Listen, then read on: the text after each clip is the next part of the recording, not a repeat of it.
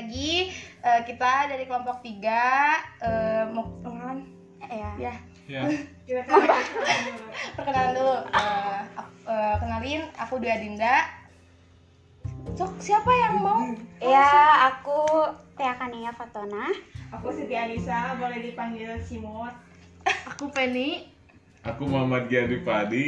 dan Abi Nandi Muhammad Ridwan Ya, sebenarnya masih ada dua kelompok eh, dua orang lagi, cuman karena jauh jadi Ya, jauh nggak bisa ke sini. jadi ki- cuman kita berenam yang bisa bikin video ini. udah jauh mah cuman dari rumahnya tapi handphone mah udah deket gitu Eh, Oke, eh, di sini kita bakal ngebahas tentang NGO ya NGO guys. NGO. NGO itu apa sih? NGO tuh LSM kan Iya. jadi LSM tuh lembaga swadaya masyarakat nah biasanya kan lembaga seperti itu tuh ada yang profit dan non profit juga kan Iya. terus kalian tahu nggak sih lembaga swadaya masyarakat yang ada di Bandung Tahu? Tahu Banyak, banyak di banget. ya. Yayasan Pendidikan P- eh, PGI PGI itu loh. oh PGI Oh, iya iya iya, iya iya. sih yang di mana di mana itu teh Yang di Yang jalan. Yang di Iya. jalan. Yang dekat taman apa ya lupa. Oh, tadi taman apa ya? Pokoknya Pokoknya depan halte depan gitu halte kan ya? Iya. Eh, tapi eh, ada juga nih yang aku tahu tuh yang di mana sih daerah Jawa tengah ya Ya itu namanya Werkudara Foundation gitu. Jadi itu yang Werkudara sama PGI itu sama-sama eh, bergerak di bidang pendidikan. Nah, sesuai sama tema kita, kelompok kita kan kebagian eh, pengembangan pengembangan pendidikan. Iya. Nah, gimana kalau kita bahas Werkudara? Yuk. Iya, Gimana? boleh Boleh. Emang Boleh. saudara ya. dari mana sih? Werkudara tuh dari Jawa Tengah. oh Heeh, Werkudara. Kalian tahu nggak sih Werkudara tuh kayak ah, taruh.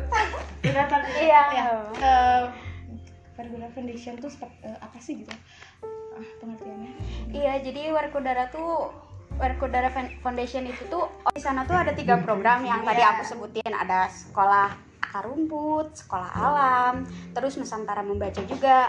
Nah, emang dari ketiga program itu tuh emang tujuannya sama-sama mengembangkan pendidikan. Namun dari segi apa ya, segi pembelajarannya tuh berbeda-beda Iya, gitu iya.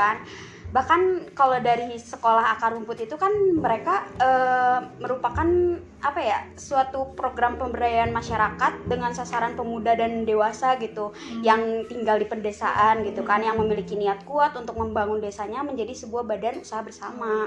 Nah kalau misalkan untuk kurikulum sekolah akar rumput di situ kan disusun dengan pendekatan kontekstualnya gitu dengan menjunjung tinggi kearifan lokal gitu. Nah kalau misalkan untuk sekolah alam nih eh, dia tuh merupakan program pemberdayaan masyarakat yang sasarannya tuh anak-anak di daerah pedalaman gitu. Dan di pinggiran eh, dengan memberikan pendidikan akademis, nasionalisme dan karakter luhur yang bersifat kontekstual gitu menyatu dengan alam juga gitu kan. Nah kalau misalkan di sekolah alam ini kurikulum yang dikembangkan di sekolah alam ini tuh eh, pendidikannya yang mungkin siswa belajar dan menyerap ilmu dari media belajar alam sekitar gitu. Nah, kemampuan pengembangannya tuh lebih kayak kognitif gitu kan, kayak rasa cinta tanah air gitu. Terus pendidikannya tuh integritas gitu. Nah, kalau misalkan Nusantara membaca, itu kan dia gerakan literasi Nusantara yang bertujuan untuk menyebarkan virus membaca ya, sekaligus kayak memupuk kebiasaan untuk membaca juga gitu. Nah, kalau misalkan dalam satu bentuk keprihatinan Werkudara Foundation ini terhadap kondisi anak-anak di Indonesia yang melalui kehilangan kayak minat untuk baca kayak gitu, padahal kan kalau melalui buku tuh sebenarnya anak-anak tuh bisa gitu memperluas cak cakrawala pengetahuannya gitu. Nah, kalau misalkan dari jargonnya mungkin ada yang tahu ya jargonnya apa sih? Coba teman-teman ada yang tahu nggak sih jargonnya tuh kayak mana? Oh yang ini bukan sih yang mengakar, tumbuh dan menyebar bukan sih? Iya. Iya. Itu itu itu itu kan Benar. termasuk salah satu jargon yang ada di program sekolah akar rumput Iya, ya. iya, akar Kalau yang di itu tuh apa sih ya jargonnya? Aku lupa. yang di mana? ya? Sekolah alam bukan? Yang iya, sekolah alam berguru dengan alam. Iya. Terus kalau yang Yang membaca apa? membaca Nusantara Kalau untuk di Nusantara membaca seperti apa?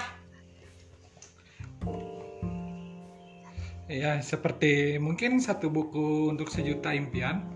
Iya sih emang sebenarnya sih di ketiga program tersebut tuh emang sama-sama tujuannya ya membaca gitu Iya, kan ya. iya, untuk mengembangkan pendidikan Iya, lebih baik lagi betul, kan gitu. gitu. Cuman cara mereka tuh eh, apa ya memberikan suatu pengetahuan kepada anak-anak yang berada di sekitar lingkungan sana tuh dengan cara Dengan cara yang menarik berbeda gitu gitu, ya yang menarik pengen- gitu. untuk kan biar gitu. semuanya eh, biar anak-anak tuh takut monoton jadi iya biar gak bosan gitu juga kan biar ada variasi dalam sistem pembelajaran tuh Iya. lebih baru lagi gitu kadang kan sebenarnya kalau dari kita pribadi ya sebenarnya ada nggak sih yang ngerasa kalau misalkan dengan buku tuh emang kita tuh bakalan bisa dapat pengetahuan yang luas. Cuman kalau misalkan sekedar buku juga kadang kita tuh ngerasa jenuh.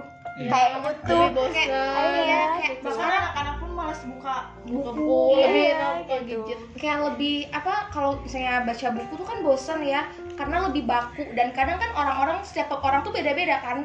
Eh, sistem daya tangkapnya tuh ada yang bisa baca langsung dia mengerti atau ada yang harus dijelasin dulu baru ngerti. Nah kalau menurutku uh, Werkudari ini tuh sebuah inovasi yang bagus kan program-programnya untuk meningkatkan minat belajar pada anak-anak gitu.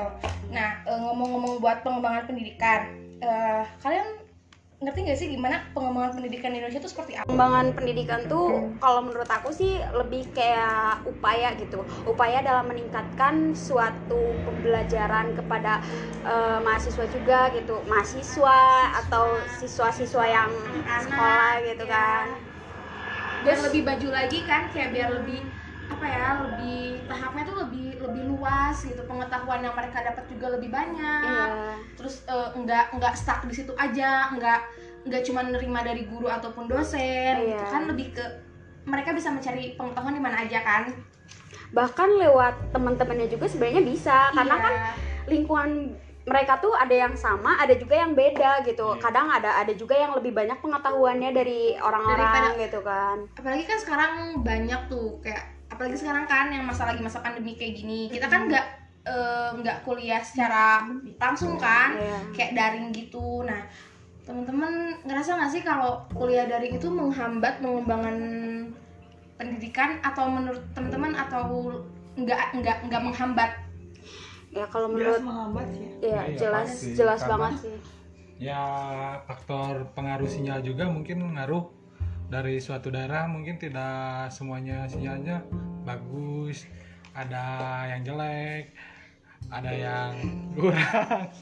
terus ada juga kayak misalnya eh, kita kan nggak semua orang mempunyai taraf hidup yang tinggi ya maksudnya Iya. kayak nggak semua orang punya uang untuk membeli kuota juga kan nah betul kayak nah kayak eh, kekurangan kuota juga bisa jadi penghambat juga kan ya Iya, penghambat betul. gimana kita buat ngeakses eh, tugas materi dari dosen terus kayak sekarang apalagi zoom meeting kan itu butuh kuota yang lumayan juga kan.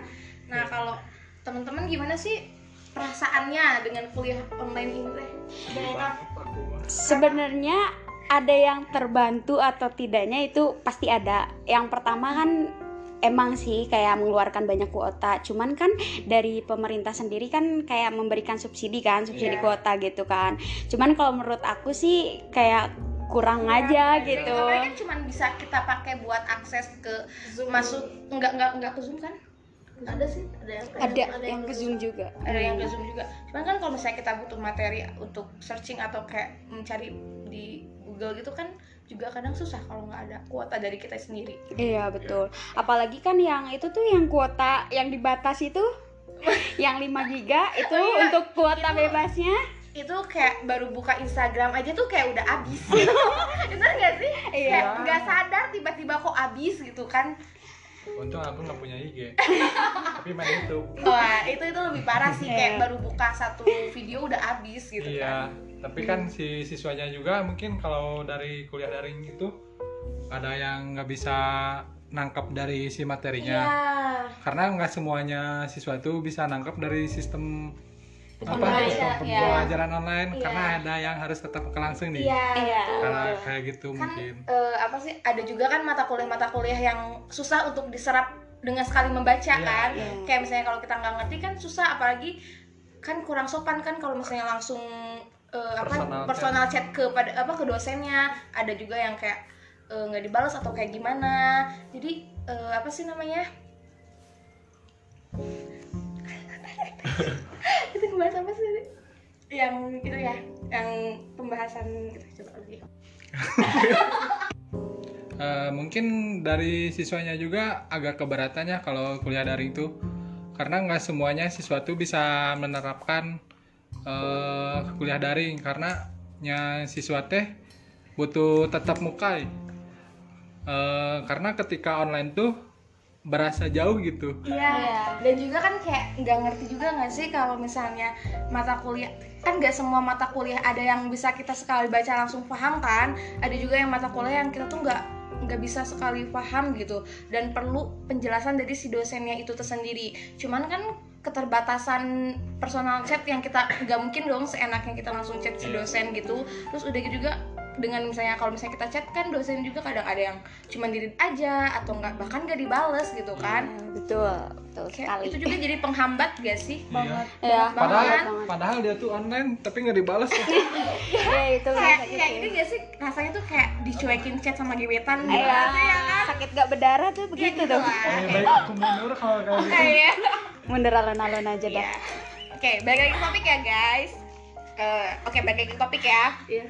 Kan kita tuh di sini mau ngebahas yang apa tadi tuh pengembangan pendidikan Hmm, yang kita ambil contohnya salah satu LSM-nya yang Werkudara Foundation ini. ya. Kalau menurut kalian nih, apakah dengan adanya Werkudara Foundation sudah bisa mengoptimalkan pendidikan di Indonesia? Apalagi di masa pandemi ini nih, masa yang kita tuh kan gak suka banget ya pandemi ini kayak di rumah aja gitu. Kalau menurut kalian gimana? Werkudara Foundation tuh ba- bukan bagus, lebih ke membantu apa tidak dengan adanya pandemi ini?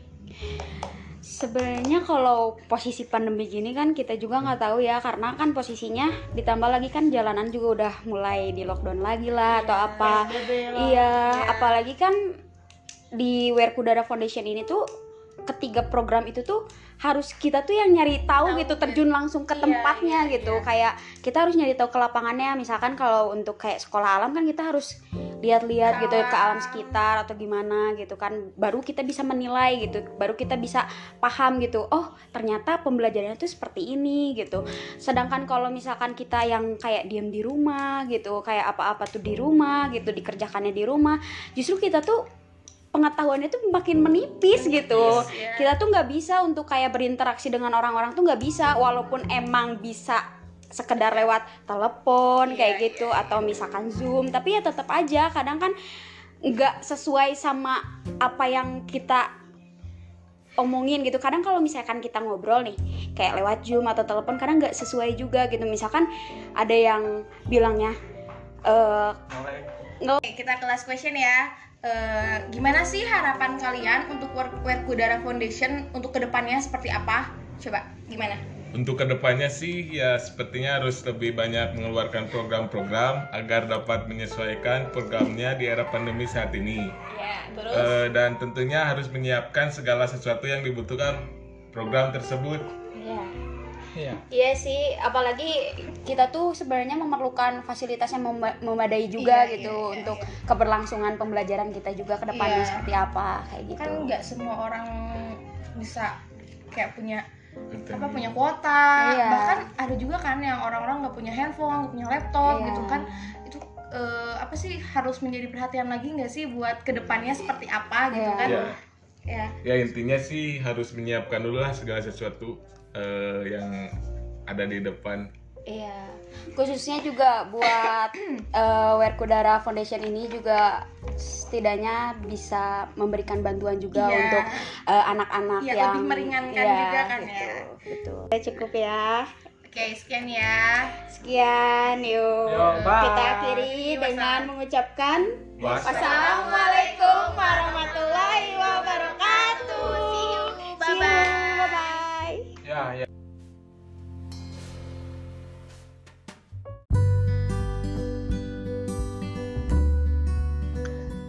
Halo pendengar semua di mana pun Anda berada.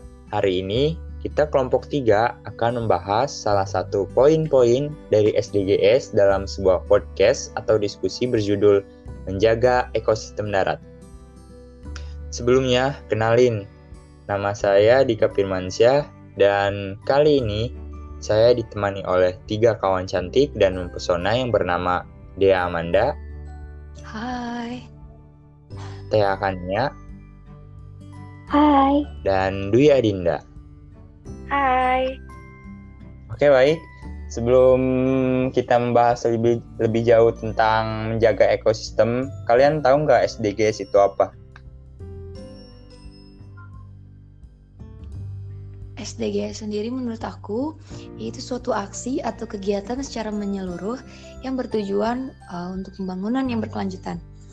Uh, itu yang aku tahu. Pendapat kalian gimana mengenai SDGs itu sendiri? Menurut aku sih, SDGs juga merupakan komitmen global dan nasional dalam upaya untuk menyejahterakan masyarakat mencakup tujuan tertentu.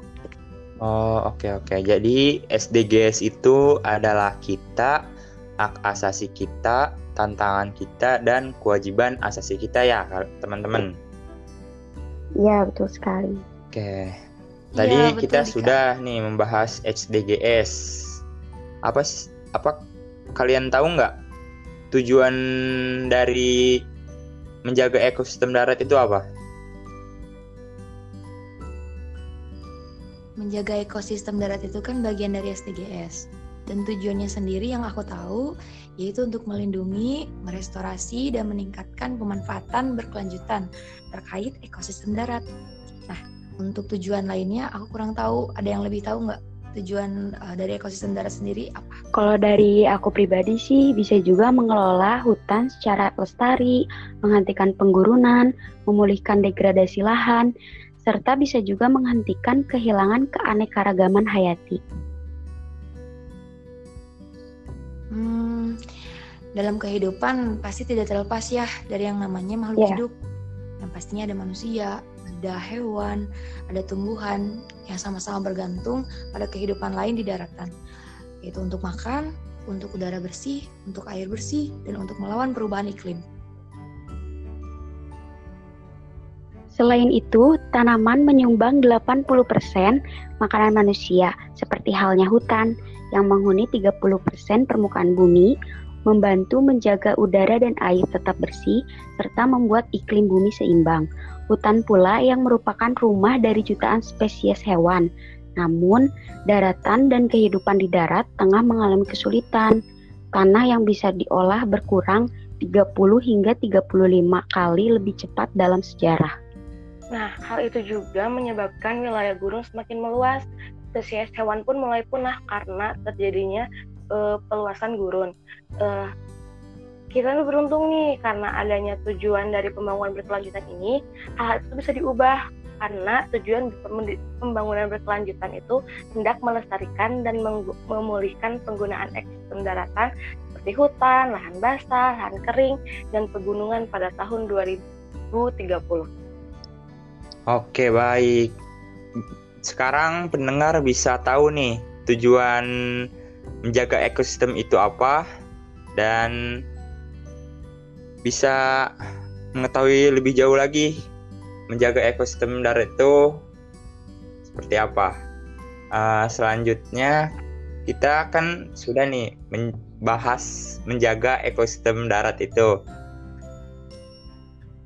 Kalian pun tahu nggak salah satu cara untuk melindungi dan memperbaiki pengguna penggunaan ekosistem darat misalkan pada tahun 2020 Eh, penggunaan ekosistem darat pada tahun 2020 terkait hutan ya. Menurut aku upayanya sendiri yaitu dengan mempromosikan pengelolaan hutan yang berkelanjutan dan menghentikan penebangan hutan juga sangat penting untuk menghentikan dampak perubahan iklim. Menurut kalian gimana? Kalau menurut aku sih itu semua harus segera dilakukan tindakannya karena un- tujuannya untuk mengurangi hilangnya habitat alami dan keanekaragaman hayati yang merupakan bagian dari warisan kita bersama. Jadi cara untuk melindungi dan memperbaiki penggunaan ekosistem darat di hutan itu eh, dengan mempromosikan pengelolaan hutan berkelanjutan dan harus segala dilakukan tindakan tersebut untuk mengurangi hilangnya habitat alami dan keanekaragaman hayati. Ya, betul Iya. sekali. melakukan upaya-upaya pencapaian SDGs, mulai dari diri sendiri, apa yang dilakukan baik individu maupun berkolaborasi. Nah, sebenarnya SDGs juga bukanlah sesuatu yang baru ya. Berbagai pihak telah melakukan upaya pencapaian SDGs baik dari sisi sebaran, manfaat maupun kedalaman fokus substansi setiap target. Eh, kalian tahu nggak sih target-target tujuan pembangunan berkelanjutan? Kalau aku tahu nih, eh, tujuan dari pembangunan berkelanjutan itu kan memastikan bahwa konservasi, restorasi, dan penggunaan yang berkelanjutan dari ekosistem terestrial dan air dataran dan pelayanannya, khususnya untuk hutan, rawa, pegunungan, dan daratan jalan dengan kewajiban di bawah perjanjian internasional dan juga mendukung pengimplementasian manajemen yang berkelanjutan untuk semua tipe hutan, menghambat deforestasi, merestorasi hutan, desintegrasi dan secara eh, substansial meningkatkan aforestasi dan reforestasi secara global. Nah, menurut kalian gimana sih target tujuan pembangunan berkelanjutan yang kalian ketahui? Kalau menurut aku sih bisa juga memerangi desertifikasi, merestorasi lahan dan tanah terdegradasi termasuk lahan yang kena dampak desertifikasi, kekeringan, kebanjiran dan berupaya untuk mencapai dunia yang terdegradasi secara netral juga memastikan konservasi ekosistem pegunungan, termasuk keanekaragaman hayati, agar dapat meningkatkan kapasitasnya untuk memberikan manfaat yang esensial bagi pembangunan berkelanjutan. Nah, selain itu kalian ada yang tahu lagi nggak sih targetnya seperti apa?